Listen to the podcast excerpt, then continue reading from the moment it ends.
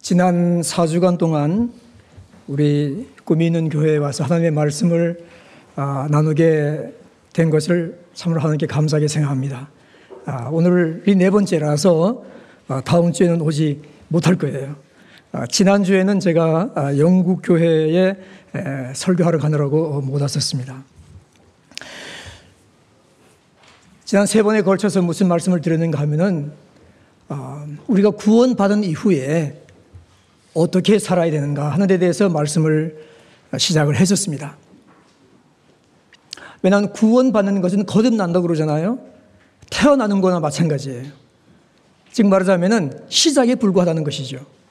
어, 따라서 어, 거기서부터 태어난 후부터 계속 어린아이가 자라가는 가야 되는 것과 마찬가지로 우리가 예수님을 영접하고 주님 안에 새로운 백성으로 거듭나게 되면 그때로부터 자라가는 것이 우리에게 반드시 있어야 된다. 복음에 합당하게 살아가야 되는 것이 반드시 있어야 된다.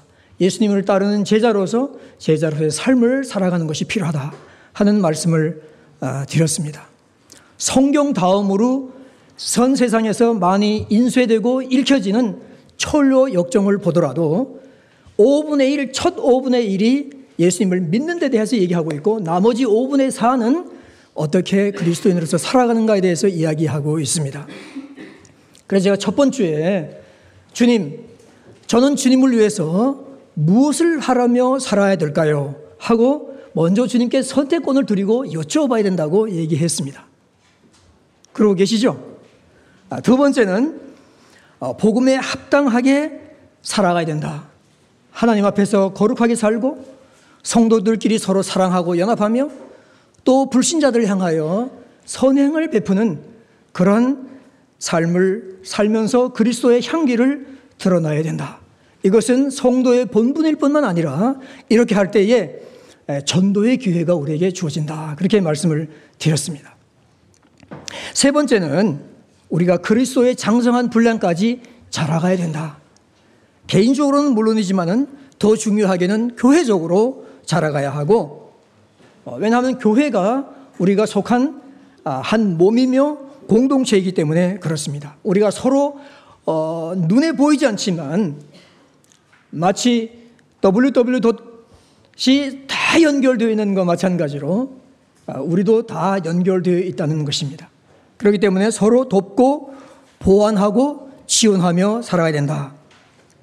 지식적으로 자라가는 것뿐만 아니라 성품과 영성 면에서 자라가야 된다는 것을 여러분에게 말씀을 드렸습니다. 아마 성품 중에서는 예수님의 3대 성품, 이걸 따라야 될 거예요. 겸손, 희생, 섬김입니다. 오늘은 우리가 어떻게 자기 십자가를 지고 주님을 따라가는가에 대해서 말씀을 드리고자 합니다. 왜냐하면 우리 주님께서 어, 누구든지 나를 따라오려거든 어, 여러분 주님을 따라가려 하지 않습니까?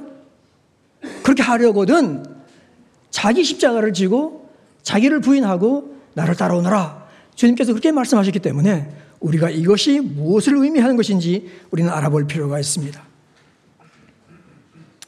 여러분, 예수님의 제자의 삶에는 양면성이 있습니다.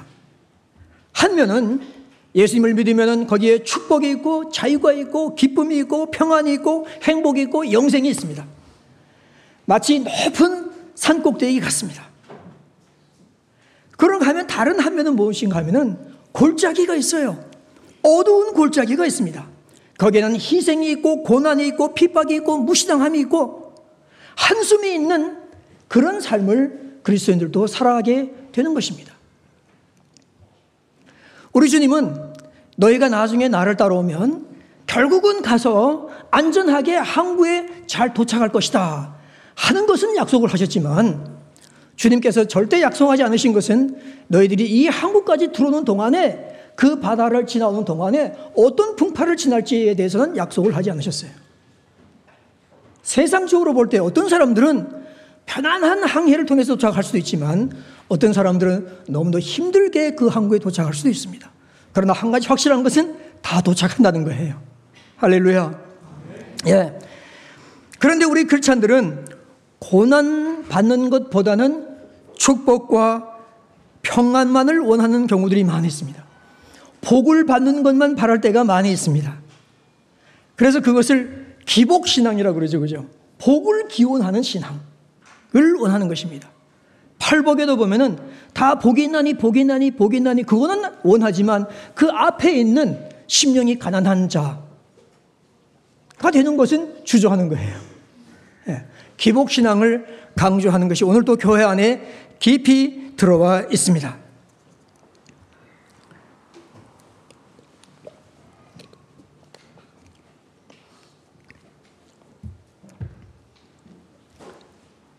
그러나 한 가지 알아야 되는 것은 예수님을 따르는 제자들이 요한 말고는 다 순교를 당했다는 사실입니다.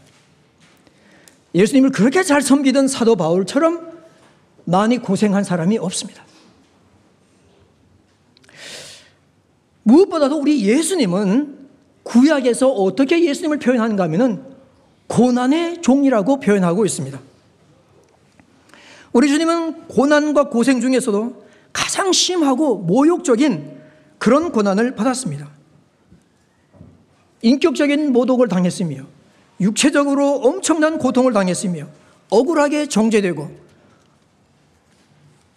재판도 제대로 받지 못하고, 십자가에서 돌아가시는 그런 삶을 사셨습니다.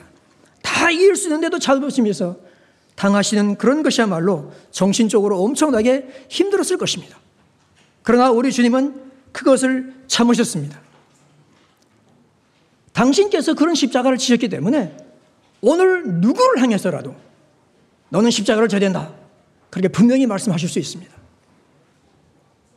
왜냐하면 여러분이 질 수 있는 그 어떤 큰 십자가보다도 더 크고 무겁고 힘들고 고난받는 그런 십자가를 그분 스스로 지셨기 때문에 그렇습니다. 그 참으신 목적을 히브리서 12장 2절은 이렇게 이야기하고 있습니다. 믿음의 주여 또 온전케 하시는 예수 그리스도를 바라보자. 이는 그 앞에 있는 기쁨을 위하여 즉 당신이 가지고 계시는 목적을 위하여 십자가를 참으사 부끄러움을 개치 아니 하시더니 하나님 보좌 우편에 앉으셨느니라. 그렇게 이야기하고 있습니다. 우리도 고귀한 목적을 향하여 고난의 십자가를 개의치 않는 성도들이 되어야 합니다.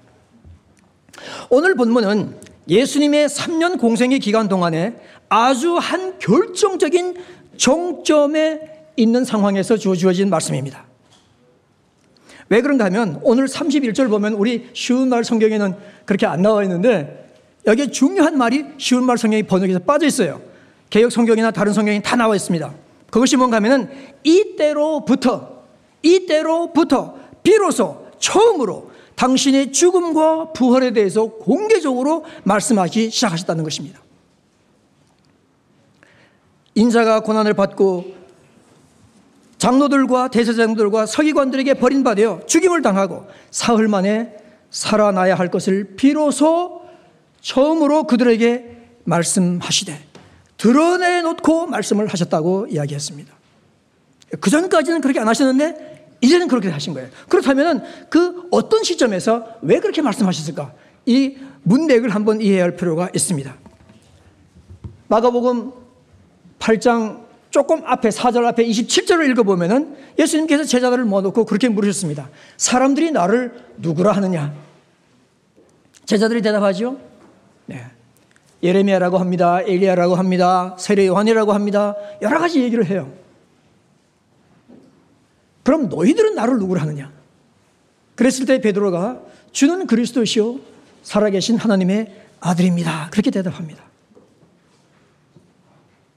근데 이 말씀이 그다음에 이 말씀이 더 자세하게 나와 있는 성경 본문이 있는데 그것은 마태복음 16장의 말씀입니다. 마태복음 16장 13절에서 16절에 봐도 똑같은 이야기가 나와 있는데 좀 더 자세하게 나와 있어요. 그래서 제가 그 말씀을 가지고 한번 얘기를 하겠습니다. 그 고백을 하고 나니까 예수님께서 베드로를 보고 칭찬을 하셨어요. 너는 베드로라. 내가 이 반석 위에 내 교회를 세우리니 음부의 권세가 이기지 못하리라. 네가 스스로 이것을 깨달은 것이 아니라 하나님 아버지께서 이것을 너에게 드러내 알게 깨닫게 해 주셨느니라. 그렇게 말씀하셨어요.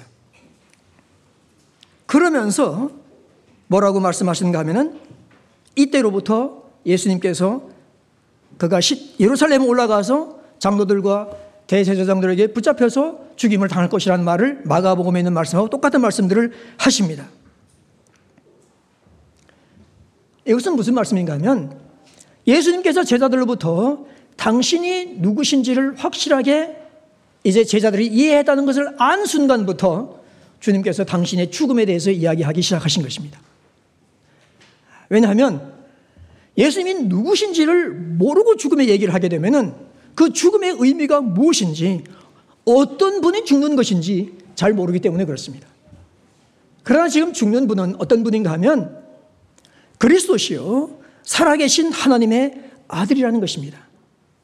이 메시아에 대해서는 이미 하나님께서 다윗에게 사무엘하 7장에서부터 예언해 주시고 온 이스라엘 백성들이 매일 기도하면서 기다리던 사람이 바로 메시아입니다. 그리스 300년 지금 로마의 100년 식민지 지배를 받으면서 이들 심령 속에는 정치적인 메시아를 기다리는 그런 것이 들어있었어요. 근데 예수님께서 이제 그 메시아로 오셨다. 메시아. 그 다음에 더 나아가서 이분은 살아계신 하나님의 아들입니다. 당신은 신성을 가지신 분입니다. 이 말을 듣고 예수님께서 그때로부터 말씀하시는 거예요. 그런데 주님께서 무슨 말씀하세요? 내가 이제 잡혀서 죽을 것이라는 것이에요. 죽을 것이다. 그러니까 우리 본문에 이거는 마태복음, 마가복음 다 나와 있는데 베드로가 뭐래 그래요? 베드로가 주님, 그게 도대체 무슨 말씀입니까? 네? 그런 말도 안 되는 말씀을 하지 마세요. 그런 말씀을 다시는 입 밖에도 내지 마세요. 아시겠어요? 하고 얘기하는 겁니다, 지금. 아, 우리 쉬운 말 성경에는 너무 번역을 멋있게 했어요. 아, 멋있게 했다는 말이 부드럽게 했어요. 좀 잘못했다는 얘기예요. 무슨 뜻인가 하면은 베드로가 예수님을 말렸습니다. 그렇게 됐어요. 아, 원래는요. 아, 그 다음에 예수님께서 그 다음에 베드로를 보고 뭐라 그랬어요? 사단아 물러가라. 어? 내가 하나님의 일은 생각하지 않고 사람의 일만 생각하는구나 하고 베드로를 꾸짖었다 그랬죠. 그죠? 그 꾸짖었다는 말하고 베드로가 말렸다는 말하고 그것이 헬라어로는 같은 말이에요. 에피티마오. 같은 단어예요. 그래서 성경 번역한 사람들이 베드로가 예수님을 꾸짖었다 그러니까 그렇게 말할 수가 없잖아요. 그죠? 그죠?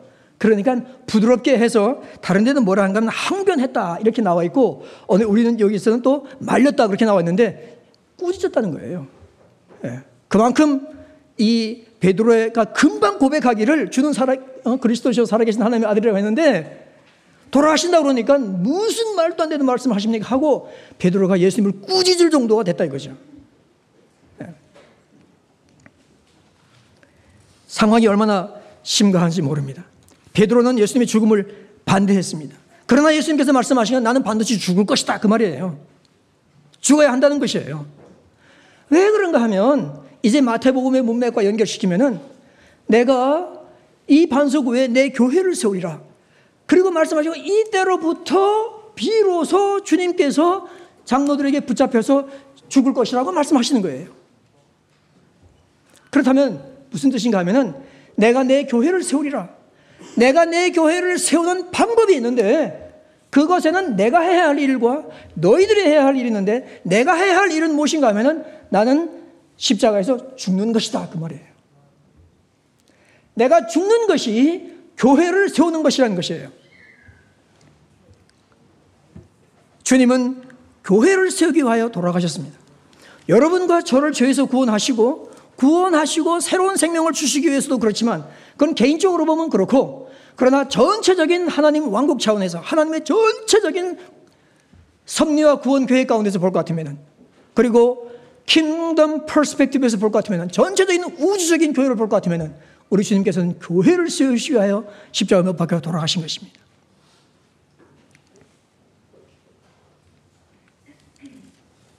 왜냐하면 그렇게 돼야 피를 흘려야 죄사함이 있고 죄 사함을 받은, 받아야 사람들이 성도가 되고 거룩한 백성들이 되고 그 거룩한 백성들이 모인 곳이 교회이기 때문에 그렇습니다.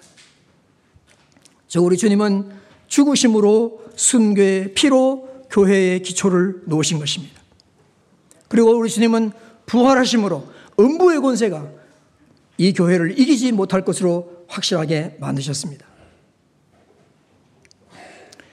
베드로도 그랬죠. 네가 사람의 일만 생각하고 하나님의 일을 생각하지 않는다. 그렇게 말씀했어요. 그건 무슨 뜻인가 하면 주님께서 내가 죽는 것은 그것은 하나님의 일이고 하나님의 계획이라는 그런 뜻입니다. 자, 그런데 이제 마가복음 30, 아, 8장 34절 보세요. 그리고 나서는 이제 제자들뿐만 아니라 무리들까지 오라고 그랬어요. 지금 앞에는 지금 제자들하고만 얘기했는데 그 다음에는 그 주변에 있던 무리들 보고 너희들도 다 가까이 오라. 다 모아가지고 뭐라고 말씀하시는가 하면은 누구든지 나를 따라오려거든 자기를 부인하고 자기 십자가를 지고 나를 따를 것이라. 그렇게 말씀했습니다. 무리를 다 모았다는 것은 무슨 뜻인가 하면은 특별한 12명에만 얘기하는 것이 아니라 이 말씀은 모든 사람들에게 다 해당하는 것이라는 뜻입니다. 즉, 여러분과 저에게도 다 해당하는 것입니다. 여러분, 주님을 따르는 분들이죠? 따르고 싶으시죠? 예. 여러분은 크리찬 들으십니까? 예. 근데 크리찬이라는 말보다 더 좋은 말이 있는데 그 말은 예수님을 따르는 자라는 뜻입니다. 예수님의 제자라는 뜻입니다. 여러분, 모슬림들을 만나거나 어, 중동 지방에 가서 얘기할 때 나는 크리스천입니다. 이렇게 얘기를 하시면 안 됩니다. 그거 아세요? 크리스천 말을 쓰면 안 돼요. 나는 크리스천이라고 얘기하면 안 돼요. 여러분이 크리스천이 아니라서 안 되는 게 아니고 여러분이 나는 크리스천인데 하면 그 사람들은 이 크리스천의 개념을 어떻게 생각할까요? 즉시 십자군하고 연결시키는 것이에요. 그렇죠? 그렇기 때문에 그 사람들은 크리스천이라는 단어를 너무너무 싫어하는 거예요. 그럼 그 사람들한테는 뭐라고 얘기해야 되느냐? 그럼 그 사람들이 알아듣느냐? 하면은 나는 예수님을 따르는 사람입니다. 그렇게 얘기해야 돼요. I am a follower of Jesus. 그러면 그 사람들이 오 대번에 그렇게 알아들어요. 네. 또 이렇게 얘기해도 돼요. 아, 나는 성경을 믿는 사람입니다. 그렇게 해도 알아들어요, 그 사람들이. 그렇지만 크리스천이라고 그러면은 벌써 안 좋은 감정을 가지고 나옵니다. 그래서 우리가 누구든지 주님을 따라오려거든, 나를 따라오려거든, 즉 따라가는 사람은 팔로워잖아요, 그죠? 그래서 we are the followers of Jesus Christ. 그런데 주님을 따라가려면 주님께 두 가지 조건을 다는 거예요. 한 조건은 뭔가 하면 자기를 부인해라. 너를 부인해라. 그 다음에는 너의 십자가를 지고 나를 따라오라고 얘기하시는 것입니다. 자, 그럼 자기를 부인한다. 자기를 부인한다는 건 뭐예요? 아, 자기를 부인한다는 것은 아, 자기를 덜 인정한다는 뜻을 말합니다. 과대평가하지 않는다. 또는 자기의 능력과 자기의 지혜를 과도하게 의지하거나 자랑하지 않는다. 자기의 계획이나 야망을 가장 큰 것으로 내세우지 않는다. 자기 우선주의를 갖지 않는다 하는 뜻입니다. 우리 주님께서 말씀하시기를 너희가 나를 떠나서는 아무것도 할 수 없다. 그렇게 요한복음 15장 5절에서 말씀했는데 이것을 철저하게 깨닫는다는 뜻입니다. 즉 자기를 부인하는 뜻은 나보다도 주님을 위해서 다른 사람을 위해서 살겠다는 생각을 갖는 것입니다. 자기 십자가를 지고 따르라고 그랬잖아요. 이 자기 십자가는 무슨 나무 십자가겠어요? 나무 십자가가 아니죠. 예. 그것은 무엇인가 하면은 십자가가 어떤 의미를 가지고 있습니까? 십자가의 의미를 볼까 하면 적어도 두 가지 의미를 가지고 있어요. 하나는 희생이라는 의미가 들어있고 예수님, 예수님 삶을 볼 때 희생이라는 뜻이 있고 하나는 십자가는 부끄러움이라는 뜻을 가지고 있습니다. 네. 예수님도 십자가에서 부끄러움을 느꼈지만 그러나 그 부끄러움을 개의치 않았다고 그랬습니다. 부끄러운 상황이었지만 부끄러움을 부끄러움으로 느끼지 않으셨다 그 말씀이에요. 그러나 부끄러움이 있는 건 사실이에요. 그 다음에 희생이 있는 것입니다. 먼저 자기를 희생하고 주님을 따라가야 하는데 21세기에 런던에 사는 청년들로서는 어떻게 하는 것이 뭐가 도대체 자기 희생일까? 나의 희생의 십자가는 뭘까? 하는 생각을 한번 해볼 필요가 있습니다. 그러니까 십자가가 사람마다 다 틀려요. 그렇기 때문에 주님께서 자기 십자가를 지고 따르라고 했어요. 너에게 맞는 십자가, 너가 가지고 있는 십자가가 있는데 첫째 그 십자가가 뭔지를 한번 생각해 봐야 되고 그 다음에 그걸 지고 나를 따르라. 그렇게 말씀했어요. 상황을 잠깐 바꿔서 제가 하나, 한 가지 말씀드리면은 2013년 5월 22일 날 아, 제가 영국인들 한 150명 정도 모여서 대부분 목회자들인데 모여서 교회 개척 세미나를 하는데 제가 아, 강사로 간 적이 있습니다. 아, 가보니까 저 혼자 강사더라고요. 하루 종일 하는 데는데 이제 제 주제 강의가 끝나고 전부 다 소그룹으로 나눠서 이렇게 했었어요. 근데 저한테 주어진 주제가 뭐였는가 하면 십자가를 지고 개척하라. 즉 말하자면 십자가를 지고 교회를 개척하라. 그런 뜻이고 교회 개척하겠다는 사람들이 그렇게 많이 왔었어요. 그래서 제가 그때 그 말씀을 놓고 묵상을 많이 하고 고민을 하면서 도대체 교회 개척자들이 21세기에 져야 할 십자가는 무엇일까? 그런 생각들을 해보게 됐습니다.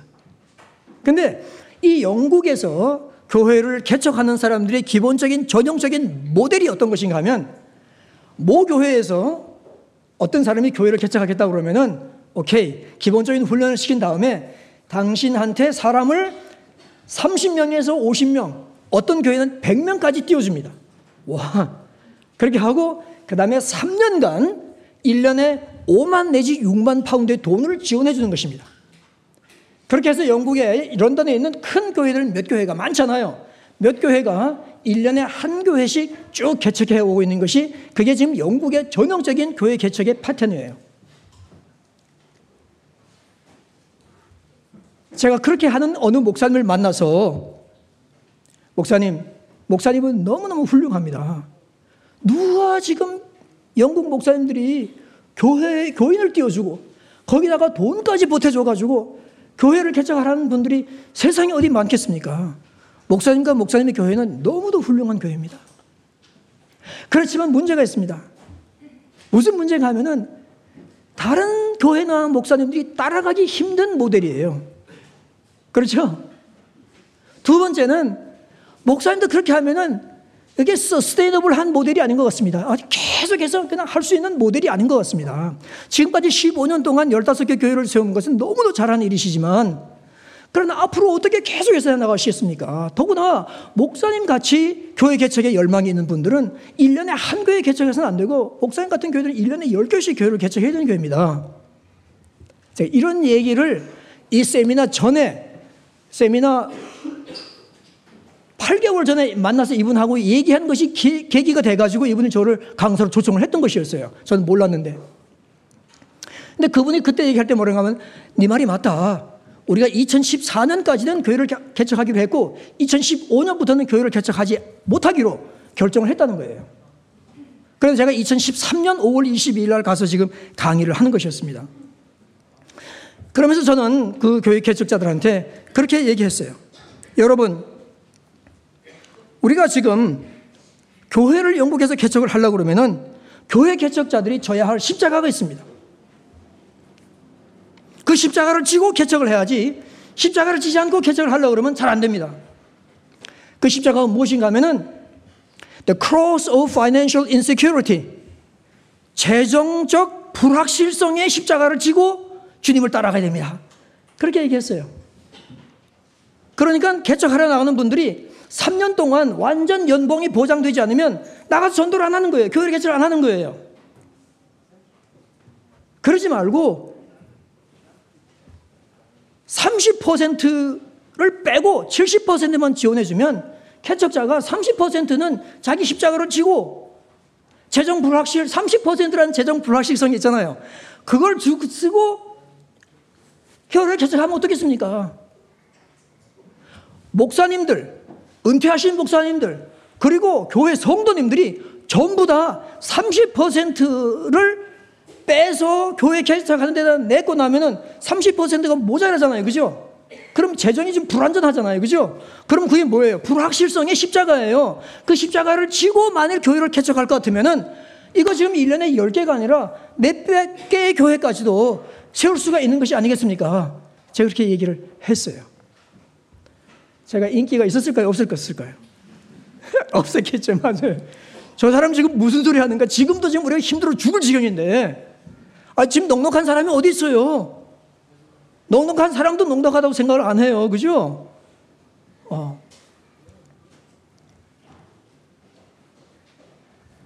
진짜 제가 그 말을 하고 났는데요. 영어로 dead silence. 그냥 아무도 말하는 사람이 없어요. 아, 이거 내가 인기가 없구나. 그렇게 생각을 했습니다. 그런데 놀라운 것은 이 이후에 이 단체가 1년의 교회를 10개씩 개척하기로 교육을 바꾼 겁니다. 그리고는요, 제 말을 뒤집어 가지고 제가 어떻게 하라고 했어요? 70%는 대주고 30%는 그 하는 사람이 십자가 지라고 했잖아요. 그죠?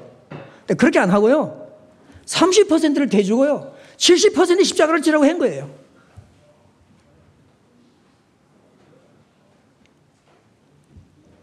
그래가지고 이 단체는 지금도 1년에 10개 이상씩 개척을 하고 있어요. 놀라운 것은 무엇인가 하면은 70% 그러니까 그, 그, 그 단체가 지금 팔러스를 새로 만든 거예요. 우리가 70%를 안 대주고 30%만 대줄 텐데, 대줄 텐데, 그렇게 해서는 개척을 못 하겠다 하는 사람들은 개척자로 헌신하지 마라. 개척하겠다고 우리한테 지원하지 마라. 그렇게 얘기한 거예요. 근데 그 중에 놀랍게도 사람들이 30% 지원받고 내가 십자가 지고 개척하겠다고 나오는 사람들이 있었던 거예요. 그래가지고 매년 10개 이상씩 개척을 지금도 해오고 있어요. 런던에 있는 교회예요. 단체예요. 하나님께서 하신 일이고요. 예, 하신 일이고 이렇게 십자가를 지고 믿음의 걸음을 내디딜 때에 지금까지 완전히 불가능한 것 같았고 절대로 이루어질 수 없었던 일 같은 것, 일들이 현실적으로 이루어지는 것을 보게 된 것입니다. 여러분도 저는 앞으로 여러분이 돈을 많이 버는 사람들이 되기를 바랍니다. 이렇게 하면 다 아멘 하셔야 되는데. 여러분, 돈을 경시할 일이 아니에요. 문제는 돈을 잘 벌어가지고 어떻게 쓰는가가 문제잖아요. 그죠? 예. 어떻게 쓰는가. 그래가지고 그것을 주님의 일을 위해서, 교회를 위해서, 남을 위해서, 사회를 위해서 쓸 수 있는 사람이 된다면 의미 있는 일에 쓰고 남을 돕는 일에 쓴다고 하면 많이 벌면 버는 것만큼 더 많은 것을 남에게 주게 되면 항상 자기는 늘 아무리 밀레니가 돼도 항상 재정 불확실성의 십자가를 질 각오가 돼 있어야 돼요. 그러면 여러분은 놀라운 하나님의 경험들을 하게 될 것입니다. 여러분, 넉넉하게 있어서 곳간에 쌓여있는 음식을 먹는 것도 좋지만 까마귀가 끊임없이 몇 달이고 몇 년이고 날라다 주는 음식을 먹는 것은 얼마나 exciting 하겠어요. 이건 경험해 본 사람만 알 수 있는 것입니다. 우리 주님께서는 너희는 먼저 그의 나라와 그 일을 구하라. 그리하면 이 모든 것, 무엇을 먹을까, 입을까, 마실까 하는 이 모든 것을 너에게 채우시리라. 하나님께서 이 약속을 헛말로 하셨어요. 진짜로 우리가 그의, 그의 나라와 그의 일을 구하면 하나님께서 이 모든 것을 우리에게 채우시는 것을 보게 되는데 그것을 보며 살아가는 삶이 그리스도인으로서 얼마나 exciting 하겠어요. 그러니까 우리는 누구든지 주님을 위해서 최대한으로 많은 정말 부를 쌓으려고 노력을 해야 되지만 그러나 그럼에도 불구하고 항상 내가 정하는 나름대로의 재정의 불확실성의 십자가를 지고 갈 생각을 해야 된다고요. 그러면 교회와 사회가 얼마나 달라질 것인가 생각할 수 있습니다. 여러분, 여러분이 져야 할 여러분 스스로의 십자가는 무엇입니까? 이건 재정적 십자가가 아닐 수도 있어요. 지금 여러분 사는 것도 너무 힘들 수도 있어요. 아마 이미 그 자체가 십자가일 수도 있어요. 어떤 분들에게는 시간 내는 것이 너무 어렵다 하는 시간의 십자가를 질 수도 있고요. 근데 시간이 정말 없는가? 아, 잠을 줄일 수는 없을까? 잠을 줄이는 십자가. SNS를 적게 하는 십자가. 인터넷을, 인터넷 신문을 적게 보는 십자가. 이런 건 한번 해볼 수 없을까? 세상 기준을 따라가지 않는 일. 이것도 쉬운 일이 아니에요. 남에게 손가락질 받고 사람들이 뭘 그렇게 사냐? 뭘 그렇게 원리 원칙대로 하려고 그래. 이런 것을 견뎌내면서 해나가는 일. 이것도 십자가면 십자가예요. 어떤 목사님이 그러시더라고요. 자기가 이 선교회를 조인하는 선교사 나가는 분데 이 선교회를 조인하는 거하고 이 선교사를 이 선교 조인하는 것이 있었는데 한 선교에서는 계속 그 선전을 하는 것이 우리는 노후 연금이 확실하게 보장해 준다는 걸 얘기하더래요. 이쪽에서는 그걸 얘기를 안 해주더래요. 그래서 자기가 이쪽으로 갔다는 거예요. 왜냐하면 내가 주님께서 노후를 책임져 주시지 하는 마음을 가지고 그랬다는 얘기를 들은 적이 있습니다. 여러분, 우리는 여기도 마찬가지, 이 교회도 마찬가지만 여러 교회들은 마찬가지예요. 교회 안에는 여러 다양한 분들이 살고 있습니다. 모여 있습니다. 아, 그래서 지난주에 말씀드린 것처럼 그렇게 한 몸을 이루어 가지고 서로 보완하고 또 서로 도우면서 또 도움을 받으면서 이렇게 살아가는 것이 그 교회입니다. 아, 나이가 어린 사람도 있고 많은 사람도 있고 어, 남자도 있고 여자도 있고 신앙이 좋은 사람도 있고 이제 막 시작한 사람도 있고 여러 분류의 사람들이 많이 모여 살고 있어요. 또 사회적으로 볼 것 같으면 이제 영국에 금방 온 분들도 있고 영국에서 오래 있어가지고 뭐 학위를 하고 여기서 교수하는 분들도 있을 수 있고 어, 이제 랭귀지 공부하러 오신 분들도 있고 또 잠깐 방문하러 온 분들도 여러 분들이 있어요. 그러나 여러분들 우리는 남하고 비교할 필요가 없다고 그랬죠 지난주에 어떻게 하는가 하면 서로 자기가 하나님 앞에서 그냥 살아나가면 되는 거예요. 왜냐하면 우리 하나님께서는 여러분 한 사람 한 사람을 다 자기에게 맞게 인도해 주실 것이기 때문에 그렇습니다. 우리 하나님 여러분과 함께 하시고 여러분 형편을 잘 아시기 때문에 그래요. 근데 제일 중요한 것은 뭔가 하면은 하나님께서 여러분의 마음을 보시고 마음을 보시고 얘는 됐다. 그렇게 좀 인정을 받을 마음 자세를 갖는 것이 중요해요. 얘는 됐네. 예. 여러분, 우리가 뭘 가진 걸 가지고 뭘 하겠어요? 우리는 하나님이 인정하는 사람이 되면 이 땅에서 제일 큰 일들을 이룰 수 있는 사람이 되는 줄로 압니다. 여러분, 십자가의 첫 번째 의미가 뭐라고 그랬죠? 희생. 자기 희생. 예. 재정적이고 시간적이고 명예, 명예를 위해서 사는 사람들도 있습니다. 예. 명예를 위해서 사는 것도 나쁘진 않아요. 뭐 훌륭한 커리어를 쌓고 어, 뭐 사회적으로 높은 계급에 올라가고 심지어 뭐 정치가가 돼가지고 권력을 잡고 하는 것도 다 좋은 일이에요. 그거 안 좋다고 말하지 않아요. 그러나 문제는 그것을 어떻게 쓰는가 그것이 중요한 것이죠. 누구를 위해서 쓰는가? 나를 위해 쓰는가? 아니면 하나님을 위해서 쓰는가 하는 것이 중요한 것이죠. 자, 십자가의 두 번째 의미는 뭐라고 그랬죠? 부끄러움. shame이에요, shame. 예수님은 십자가에 부끄러움이 있었지만 그러나 그것을 개의치 않으셨다. 내가 더 큰 일을 위해서는 이 정도는 지나가는 문제도 아니다. 그것이 바로 예수님이 하신 일이에요. 우리도 십자가를 지고 주님을 따르려면은 부끄러움을 감수하고 주님을 따라가야 할 일이 있습니다.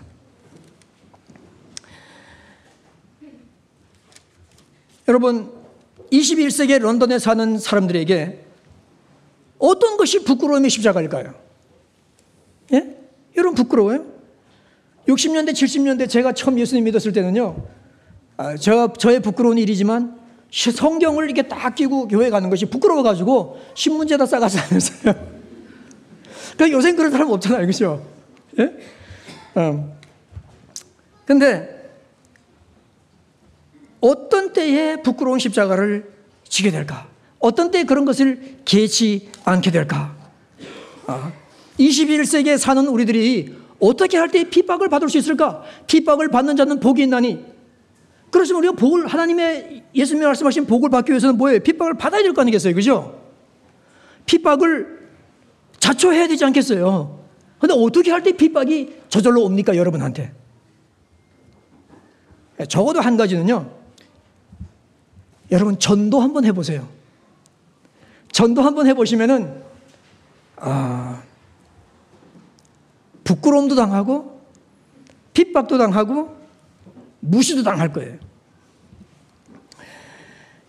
아, 제가 1995년 6월 5일 날 학위를 마쳤는데 바로 그 두 주 후에 여기 남쪽 런던의 스트레탐에서 어, 아시안들이 많이 살아요 거기에 아시안들이 모여가지고 그 큰 공원에서 갈라를 했어요 갈라.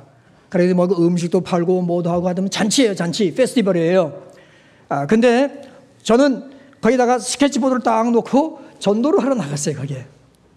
그래서 이제 스케치보드에 이제 이게 금을 그림을 그리면서 또 뭐 이렇게 복음 무슨 이런 것도 오라지 온 배울 텐데 그거 하면서 이렇게 해가지고 이제 복음을 전했어요.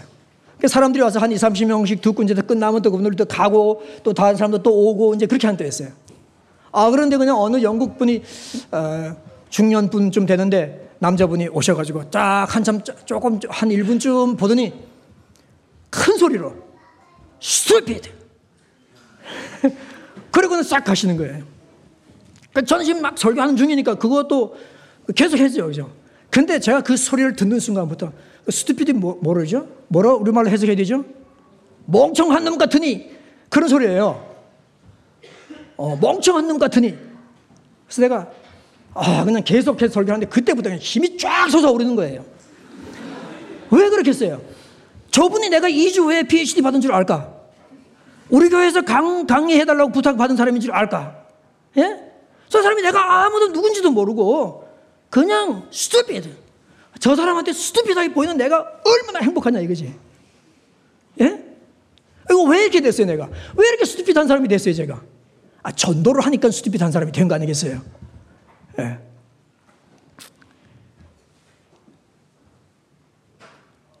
그러니까 우리가 어떤 때는 우리가 전도하다 보면 남이 물어보는 질문 대답도 못하죠, 그죠? 예? 뭐 입이 안 떨어지잖아요, 그죠? 그리고 얼굴이 벌게지고 이게 지금 좀 어? 진짜 스티피한 사람이 스티피한 사람이 되는 거예요. 부끄럼도 당하고. 예. 그러니까 여러분이 전도하는 자리에다 그렇게 갖다 놓 여러분을 갖다 놓으면 여러분이 부끄러움의 십자가를 지금 지고 있는 거예요. 어.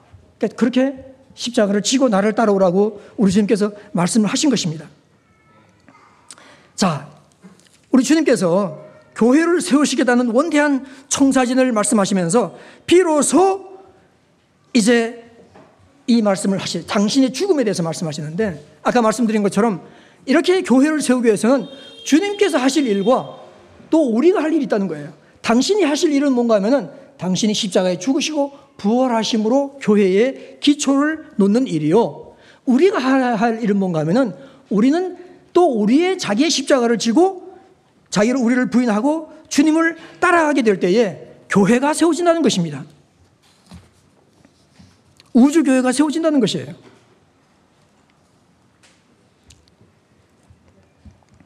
그렇게 해서 우리 주님은 당신의 몸, 또 성전, 그리고 주님의 신부인 교회를 세우겠다. 이것이 바로 주님의 청사진인 것입니다. 우리 주님은 우리 개인, 개인 한 사람을 구원하고 지역교회를 세우는 것도 중요하지만 우리 주님은 전체적인 하나님의 왕국, 킹덤, 그 다음에 전 우주적인 교회, 이것을 세우는 것이 우리 주님의 원래 계획이었어요. 그래서 우리 주님은 그렇게 하기 위해서는 당신이 부끄러움을 개의치 않으시고 십자가를 지고 자기를 희생하신 것 같이 마찬가지로 우리도 주님을 부끄러워하지 않고 또 희생을 감수하면서 주님을 살아나가는 그런 사람들. 그런 사람들이 모아질 때에 하나님의 교회는 이 땅에 서게 된다는 것을 주님이 말씀하시는 것입니다. 여러분, 우리 주님은 진정한 제자들을 찾고 계십니다. 무리보다도 소수의 헌신된 사람들을 우리 주님은 찾고 있어요. 오해하지 마세요, 또. 이게 소수의 헌신된 사람들이라고 얘기하면 또 다 또 신학교 가가지고 목사 되고 선교사 되고 전도사 되라고 또 제 목사가 얘기하는가 보다. 그런데 그렇게 하면 뭐라 그랬어요, 제가? 그렇게 하면 세계복음화가 너무 늦어진다고 그랬잖아요. 세계복음화가 제일 빨리 되는 길은 뭐예요?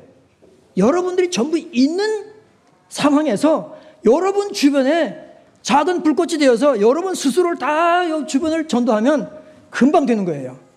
금방 돼요. 그렇기 때문에 물론 뭐 주님께서 신학교에 가라는 사람이 있으면 가야 돼요. 예. 아 오늘 제가 이메일 하나 받았어요 아침에. 예. 작년에 어라이즈에 오셨던 미국에 계시는 분인데 서울 상대를 나오시고 진짜 잘 나가는 분이었는데 어떻게 하여 작년에 어라이즈에 왔다가 뭐 주님께서 말씀하셨대요. 오늘 그 어느 분이 쓰셨잖아요. 우리 권현아 자매가 쓰신 것처럼 여기 보니까 어라이즈는 단기 집중 전도 훈련 프로그램이 아닌 하나님이 당신의 삶을 이끄시는 터닝 포인트다 그랬는데 정말 맞는 말이에요. 그런데 이분이 미국의 플로신 학교에 가겠다고 그래가지고 신청을 했더니 그게 나왔대요. 다 장학금 뭐 입학허가 다 나왔대요. 아, 뭐 그런 경우도 있지만 그건 드문 경우예요. 저는 그렇게 하라고 잘 얘기를 안 해요. 왜냐하면 우리가 있는 상황에서 지금 하고 있는 일, 하고 있는 직장 일, 전공, 전문 분야에서 전부 다 자기를 부인하고 주님을 위해서 살겠다고 헌신하면 세계는 달라지는 것입니다. 여러분의 삶이 신앙생활이 달라지고 교회가 달라지고 전 세계가 달라져요. 여러분 미켈란젤로를 아시죠? 미켈란젤로는 아주 태어날 때부터 그랬는지 하여튼 조각의 명수였습니다. 그가 처음 초창기에 딱 조각상을 하나 만들어가지고 자랑스럽게 선생님한테 딱 선생님 이거 선생님이 딱 오더니 망치를 들고 싹 부숴버렸어요. 뭐라고 얘기했는가 하면 아, 재능은 아, 값싼 것이고 헌신이 중요한 것이지 재능은 아무것도 아니다. 즉 네가 지금 있는 재능을 가지고 좀 뭐 재주를 부렸는데 이 속에는 내 헌신과 내 혼이 들어가 있지 않다. 하고 다 부숴버린 거예요.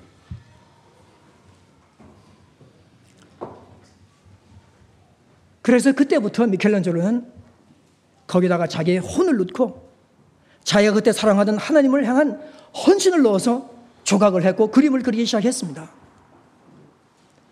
여러분 미켈란젤로가 만든 고작들이 얼마나 많습니까? 그죠? 뭐 다윗상, 예, 뭐 최후의 심판 이런 그림. 그렇지만 제가 생각할 때 우리 미켈란젤로의 제일 중요한 작품은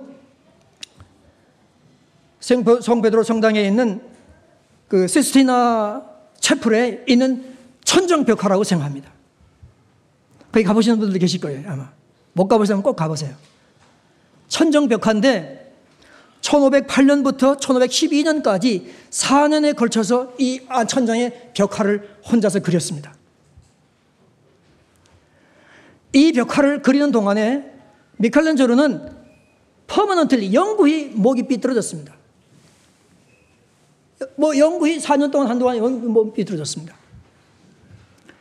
그렇게 주님을 위해서 자기 재능과 기술을 하나님께 헌신하는 것으로 바쳤습니다.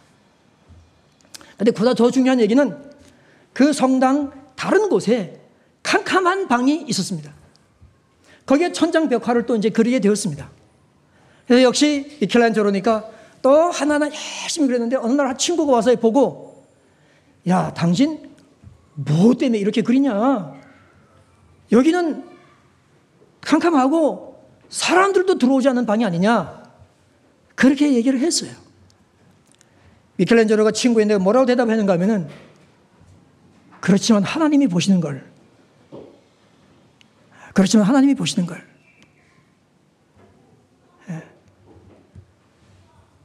예. 자기가 예술을 하는 사람으로서 자기가 가지고 있는 탤런트를 하나님을 섬기는 도구로 하나님의 영광을 드러내는 도구로 그리고 내가 항상 하나님 앞에 산다. 하나님께서 나에게 주신 것을 하나님께 드려서 하나님께 영광을 두게 산다. 하는 것이 바로 자기가 이 땅에서 해야 할 일이라는 것을 그는 철저하게 인식하고 생각하고 그런 사명감 가운데서 사는 사람이었습니다.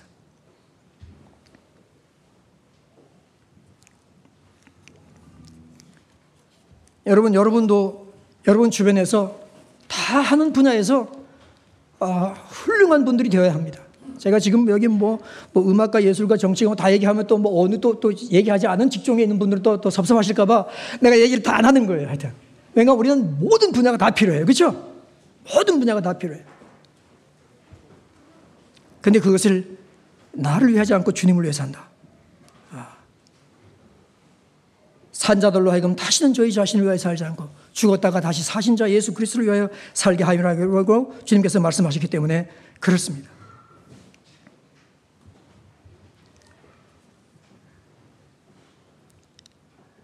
근데 오늘 주보에 보니까 저는 오늘 주보, 주보 앞에 있는 디자인을 잘 봐요. 십자가 있죠, 그죠? 십자가, 이 십자가 어떤 십자가예요? 무거운 십자가예요? 가벼운 십자가예요? 네? 어, 지금 찬양하신 분들도 찬양곡 참 십자가 잘 연결시켜 고르셨고 이것도 그래요. 제가 보니까 이거 보자마자 제가 너무너무 기뻤어요. 왜냐하면 어떤 사람들은 십자가를 굉장히 무거운 십자가로 생각하는 거예요. 근데 이건 굉장히 가벼운 십자가 같아. 그렇잖아요. 그죠? 네. 왜 가벼울까요? 십자가가 무거울 수 있어요. 그렇지만 가벼운 거는 주님하고 같이 가면 가벼운 거예요. 알렐루야. 아멘. 주님께서 뭐라고 말씀하셨어요? 수고하고 무거운 짐지들아 다 내게로 오라. 내가 너에게 쉼을 주리라 말씀하시고 내 멍에는 쉽고 내 짐은 가볍다고 말씀하셨어요. 우리는 주님께서 다 드리고 살면 다 뺏길 것 같고 다 그냥 없어질 것 같고 큰일 날 것 같지만은 그러나 그렇지 않은 것을 우리는 나중에 보게 됩니다. 여러분 우리는 다 열심히 사는 사람들인데 나를 위해서 열심히 사는 것도 굉장히 중요하고 그렇게 해야 되지만 아, 조금 더 못해서 주님을 위해서 열심히 살자. 누구나 모든 사람이 다 뭐든지 100% 하기는 어려운데 그러나 주님을 위해 지금 하고 있는 일을 조금이라도 더 하려고 하면은 나는 어떤 십자가를 져야 될까? 나에게 맞는 십자가는 무엇일까 하는 생각을 한번 해보시고 또 그런 아, 삶을 살아가는 여러분의 앞날에 하나님의 크신 축복과 은혜가 아, 넘치게 되기를 주님의 이름으로 축원합니다. 아멘. 기도하겠습니다.